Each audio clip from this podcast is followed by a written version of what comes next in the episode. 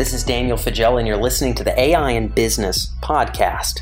We cover a lot of industries here in our use case episodes every single Tuesday on the AI in Business podcast, from banking to life sciences and beyond.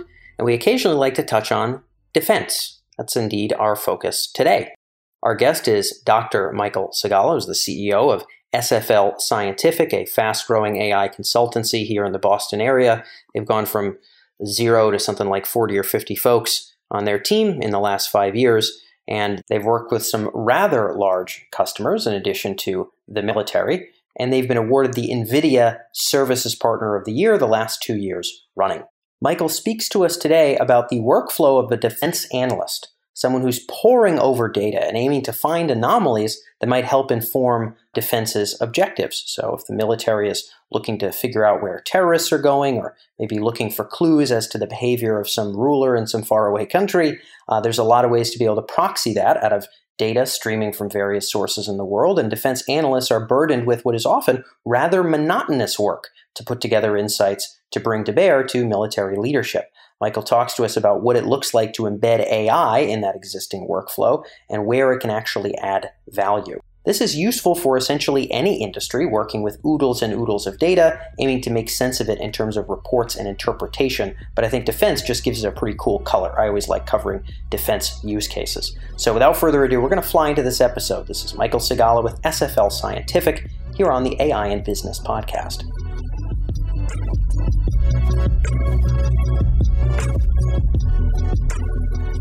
So, Mike, you folks have been doing a lot of work in federal. We last caught up maybe a year and a half ago. A lot of growth for you guys, a lot of great accolades with NVIDIA. Uh, the government space has been a big place of growth.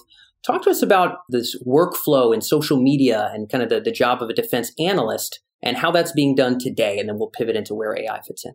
Yeah, sure. Thanks, Dan. And, and of course, right, we're seeing tons of money being thrown into the federal space from an AI perspective uh, for lots of good reason, right? And most of the the opportunities here is traditionally, if you look across any of these large programs, from the Army to the Navy to the Air Force to the NGA, you have hundreds to thousands of skilled individuals manually looking through images or social media to basically find and assess risk, right? That's what they do. They sit, they're trained, they're very, very good at it, but they're very programmatic right? And they take what they're given as gospel and then they move it to the next level where they're supposed to then have somebody take action on that. That action might be monitor more closely, or eventually, hey, there should be a military kind of action required there.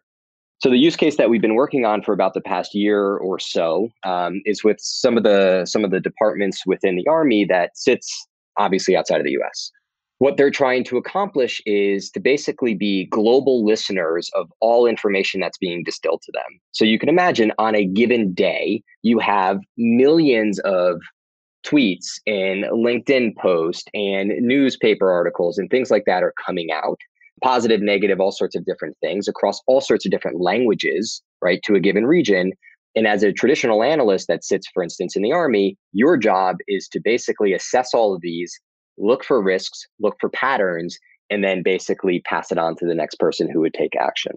Right. So that is a very traditional way that the problem has been solved, but it's it's hard, right? Because people are subjective, meaning what one folk think is a risk, the other person doesn't.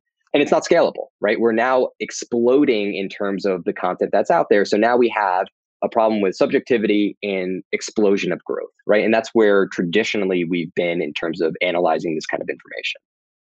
Got it. So it's sort of it harkens to a mental image that I have. I spoke with Mike Brown, who heads up the what used to be called the DIUX. I think it's the DIU now. Sure. Who yep. talks about the the visor men back in the early days of Project Maven or something, where these folks just had oh, yeah. little green visor, just looking at screens, labeling stuff manually. It's just tremendously repetitive, can be very draining, obviously. And it sounds like in the social media space, you know, it's much the same. We're we're we're looking for stuff. We're using judgment, super repetitive in order to scale it, you just need more human beings sitting in, in seats.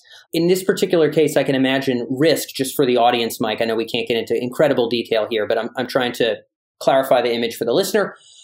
We might be looking for things that seem like rustles in the breeze for terrorist activity. We might be listening for things that seem like rustles in the breeze as hints to what the government is up to. We might seem to, it, it could be sort of I imagine maybe there's categories of risks we're looking for here right. and, and, you know, red, orange, green or something like that. I mean, do these folks have those strata in front of them as they're looking at the social media, so to speak?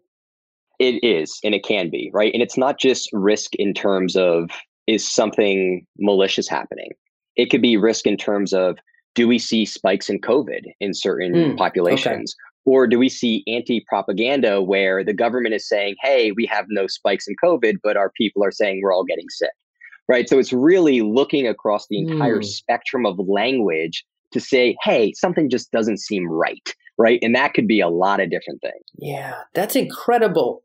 I mean, it seems almost overwhelming, Mike. I mean, because it's overwhelming. You know, when you when you talk about you know training an AI system, a bounded reality is mm, that's what we like, my good man. That's what we like, my brother. But you're talking right. about well, risk.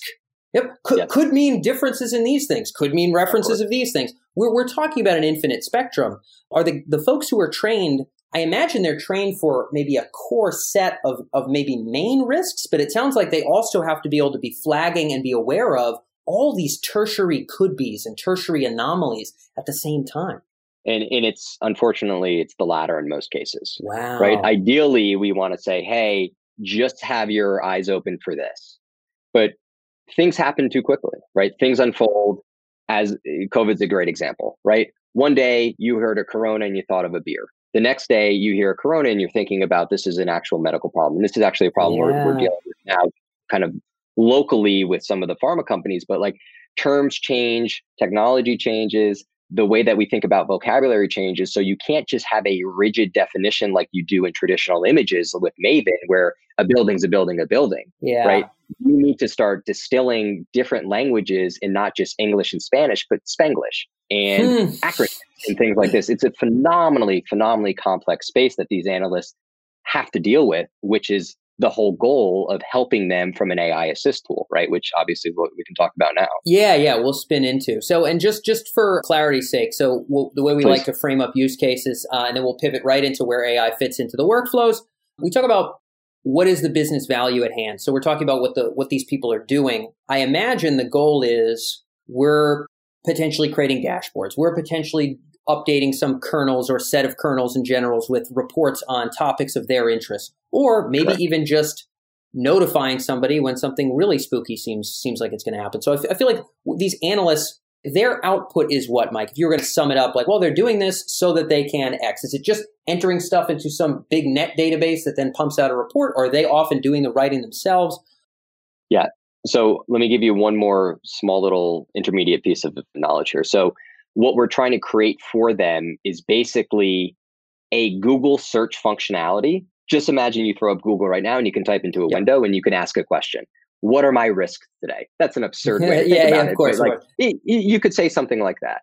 The goal is to enable them to get back relevant information and then write reports about what they're finding in that information. Got it. Okay. Yeah. Right. And then serve that to their leaders whoever they're serving, right, to actually let them make that informed decision yeah. as well. Cool. Okay, so these are the people right. that are looking for the info as well as creating the reports that are going to get funneled up Correct. to the to the top. Okay, great. So yeah, when we talk about where AI could fit into that workflow already, you know, my mind is dancing with all the places NLP could fit into the mix and, and other things like that. But for you folks, you know, you, you've figured out maybe what their problems are and where AI could could wiggle its way in. What's that integration been looking like? Where were those junctures where AI has been able to make its way in? So the first area is the obvious one, right? I think on a, a given 30 day window, because we're basically looking across 30 days of legacy data, right? And data is literally hundreds of millions of records to automatically ingest these records into right we're using these modern day tools called bert models or elmo models right all these fancy little names for these deep learning models that make them sound simple but basically saying can i automatically ingest all this information and then start understanding those patterns such that those patterns can then just be shown to a user who is looking to get some better level of understanding right? So the first obvious place is just saying if i'm a user and I want to search where is my risk, I want a computer to be able to understand what risk means, the context around where risk materializes itself, and then basically give me like a Google search of the top 10 areas where you need to investigate further. Maybe it's this tweet, maybe it's this document, maybe it's this user, right? And give you that almost like search based functionality.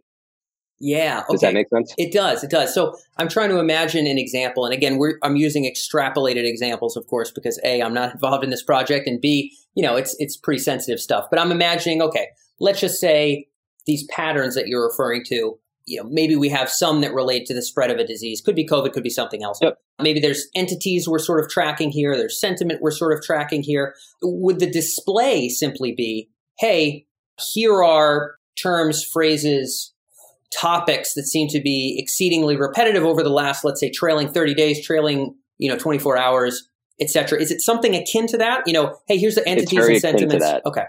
Yes, because from an analyst perspective, you have to realize you can make it as complex as you want. But at the end of the day, you have not an unsophisticated, but an untrained individual in AI consuming those results. Yes, yes, yes. And most importantly, you have somebody who's not going to sit around for 20 hours waiting for your model to return a result. So you need to build something that inferences at an SLA that they care about and produces a simple visualization around here's the top keywords, here are some topics, right, that are meaningful to them that they don't need to think about the math behind it, such that they can almost take that probability score as their net new gospel yeah. and then move it on to the next level, right? So it has to be simple yep. in visualization, but complex in build right? Yeah, and that's well, that's the challenge with AI in general, right? I mean, uh, writ large, that's that's the issue that we're going to run in, into. You know, just thinking out loud here, taking that as a new gospel. I mean, that's that's a lot of weight on your shoulders, there, Mister Mike. I mean, that's a that's a big deal, right? Because these folks, obviously, they're going to use other tools, of course, but it sounds like yep. this is going to be another tool that'll be a layer that maybe right. they'll filter where their attention's going to go. Hey, it's 8 a.m. I'm sitting in front of my computer again. Do I just start reading stuff or do I maybe poke into the things that are beet red and have changed right. in the last 24 hours? Well, why don't I start there? It sounds like it's more of an efficient use of scanning time tool, maybe right. more so than a definitive defining of what the risks are tool. It has to be, right? And there's an adoption curve of just familiarity with the tool and the output. And this is just not in this use case. This is literally in every, every AI output. Yep. Everyone, it is. I've done a process the same way for 20 years, and you're going to tell me this computer is going to give me the exactly, new answer. You don't do that overnight. No, no. You have no. to gain their confidence. So you do that by maybe spending the first several weeks running it side by side in parallel and showing them, hey, I'm giving you every time the best results or almost the best results and getting them more and more and more confident such that they rely more and more on the system. It's always a decision support tool yeah always. yeah so this is um this brings us into topics that we really like to to drum home here at Emerj. One factor that that i'm seeing a lot of in this kind of covid era is that tools that are that we believe i think rpa is going to just truck in in the next two years. I think I think UiPath is just gonna. I don't. Lord knows how much they're gonna be worth in two years. But um, I think efficiencies. Everybody wants efficiencies. AI for some weird reason often gets couched as efficiencies only, which is just so limiting and, and a, a terrible way to frame it. But deep, really hard integrations of AI that involve a lot of data sources and overhauling workflows, I think just have an even lower chance of getting adopted when our R&D budgets are down, we're sketchy about the economy, everybody's already fearful. I think what we have to be able to do, and it sounds like this is what you're talking about, we've addressed this in other podcasts, is you find a place in the workflow to fit it in. They're not doing the data science. They're not really getting too crazy. Uh, you probably need in the beginning, Mike, to bring on some of these guys to help with engineering the features, coaxing out what you want to pay attention to. You probably need to partner yep. with a cluster of them for a while. But the day to day on the dashboard, they just they're able to look at it. It's not really changing what they're doing. Do you put this in a dashboard they already look at? Is this a new screen they have to have open? How does this fit into the the flow of their attention? So it absolutely depends on how they're going to adopt it. So I think most people do it the wrong way. And I'm going to talk about the way that we do it you can say it's right or wrong. It's up to you. I think it's the right way. So most people, when they do real integration of data science, of AI or ML, whatever we want to call it, they start from the fun side, the algorithm side, the training. I'm going to get the greatest, biggest NLP model in the world, and I'm going to train it with a billion parameters, and it's going to be 99.99% accurate. But in reality, in a production environment, there's no way anybody will ever consume that it's too slow. You don't have the hardware. You don't have the data to support that. And an analyst isn't going to wait for it to predict, or you have a visualization. So, to your point, you always have to start with what are those fundamental business requirements from an inferencing point of view, from a visualization point of view, and from the business side. How are you going to actually get ROI on that? Solve that problem first with the assumption that the model works. You don't need to prove it, just assume the model works. So starting there and saying, does this need to be in the same visualization dashboard or is it something different? Because that could have profound differences of what you do or don't build. Maybe you can have a different technology stack or, or you don't and you're limited, right? So starting from that end user requirements has to infer what kind of data science and modeling that you can do and then work your way to that side last, right? And then actually do the modeling. So everybody is uniquely different depending on what they need to accomplish. Yeah, yeah. But it, it sounds like, again, maybe it's embedded in existing dashboard X. Maybe it has to be its own interface in some way, shape, Can or form. Be. But uh, yeah, it just depends on how it's getting fit in. Um, obviously, you guys are doing custom stuff per. So, um, okay, that's useful context, I think, here. Let's talk about that nitty gritty of getting past those adoption barriers. I know you folks often also work in healthcare. I got to tell you, Mike, oh, yeah. I, I say this with all due respect if there's any sector I was not going to sell AI into, if I was doing the technical work, like luckily we just do market research here, right? But uh, if I was doing the technical, it would be healthcare because of just how many hurdles there are. Like, oh, the CEO loves it and it's going to benefit the patient, but the doctor has to learn it, and the nurse's workflow changes a lot. The stakeholder mix there is just, I, I mean, I mean, it's scary. In defense, of course, is also complexity. So if we talk about what it takes to sort of you know, get folks to, to start to use this. You know, we went in with great intentions. The, the folks that signed off on this knew that we were good at this. They believed in the vision. They thought this would be really, really helpful. We want to get people to kind of get some traction with it. What is that convincing process, for lack of better terms, that internal traction process? Talk about a bit of that, Mike. The beauty about healthcare is if you're a researcher or a doctor, you're inherently a scientist who is open to collaboration and, and ideas huh, right okay that cool, makes it easy cool. so that that's a good starting point yeah when nice. we get involved in healthcare and this could be in research hospitals or big pharma companies or something like that we have to embed ourselves into their sme mix so for instance when we're working with the hospital system and they want to do say medical imaging on i don't know radiological imaging for ct images or something like that you don't just start building it what we've done in the past to help them bridge this barrier is literally go to their rounds in the morning, sit with them while they're discussing patient cases and literally talking and understanding what are they doing when they're looking at these images how much time does it really take for them and how much of an interference is that to really uh, then them talk to their patients and helping them build that story of saying like if this was solvable and if we can predict conditions and sepsis and relapses and give you a better patient and doctor experience, would that be of interest? And they say, oh, yeah, yeah, that would be great. And then you start teaching them, okay, so we've broken down that you you think the process works from a process perspective and i understand what you're doing because i'm literally sitting and looking at your rounds with you which is a horrifying experience if you've ever done that. Yeah. um, it's terrible. Oh man. Um, well it's not terrible but it's it's a reality check very quickly. Then you start needing to educate them right? Like what does it mean to build an algorithm what does a probabilistic score mean? How is this going to help you in your day to day and really treating them as you know they're brilliant in their discipline. You have to go in there and show that you're brilliant in yours and coming together with a common understanding and that really breaks down the barriers. If you're just going to go in there and say hey listen i can predict um, cancer better than you can they'll laugh you out and you'll never have a chance right? Yeah. you really have to develop a, a, a peer-to-peer relationship.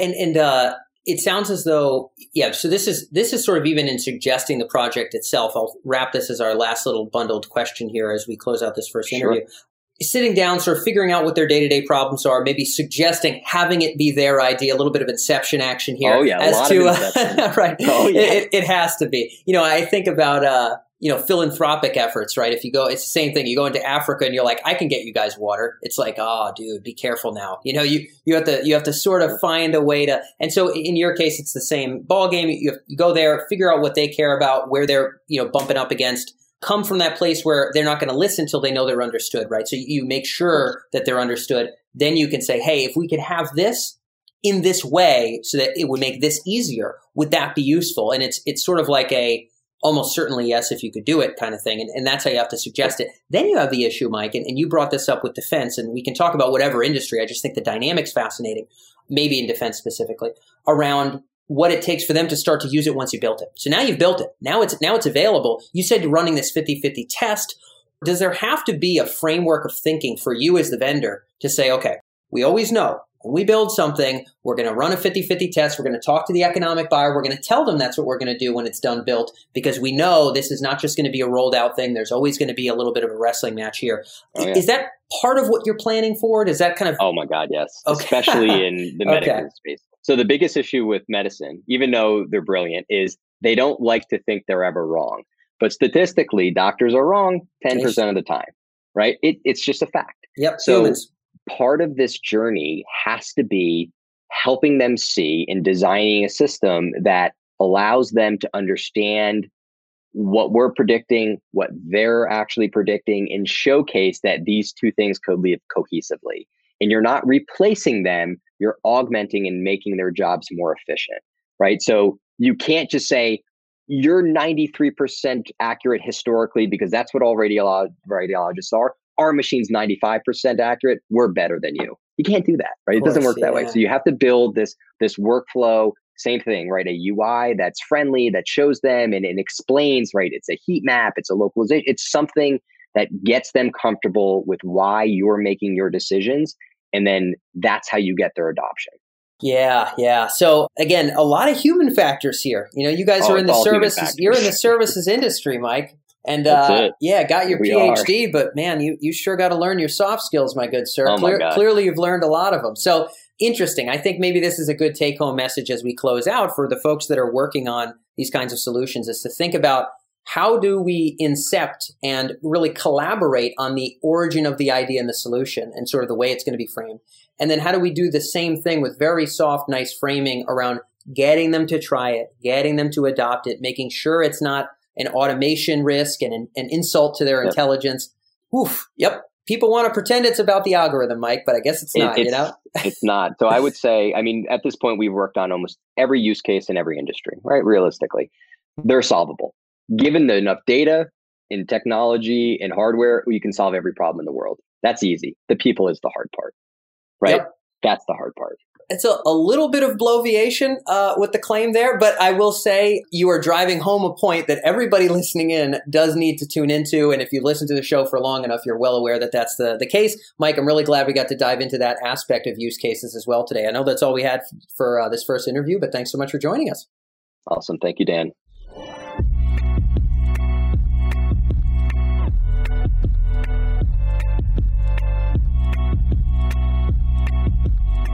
So that's all for this episode of the AI in Business podcast. If you like what you're hearing here, if you enjoy these use case episodes, if you enjoy our Making the Business Case episodes on Thursday, where we talk about AI deployment and return on investment, then drop us a review on iTunes. It's now called Apple Podcast, but it's very easy to find us. Just AI and Business on Apple Podcasts. Your feedback is not only tremendously valuable to me and my team, it helps us inform who we want to let on the show, what kind of topics we want to cover so that we can make things better and better for you. In fact, this twice a week format that we're doing is actually based on reviews, feedback, and LinkedIn notes from those of you who are loyal listeners. So I want to say a big thanks for that already. But that's going to keep us informed moving forward as to what you'd like to know. Also, it helps get the word out about the podcast itself. Every now and again, I'll share one of the nice five star reviews we have on Apple Podcasts, let other folks know what, what people really see and value in the program, and that really helps us a bunch as well. So, helps me help you. If you enjoy the program, drop us a five star review. It's AI and Business Podcast on Apple Podcasts. And if you haven't already checked out our other show, the AI and Financial Services Podcast, check that out on Apple Podcasts or on Spotify, SoundCloud, or your favorite platform as well. And be sure to get all of our latest coverage on financial services, banking, wealth management, insurance, etc. We have a whole show dedicated to that as well. So that's all for this episode. I'm going to catch you here for our Thursday Making the Business Case episode on the AI and Business podcast.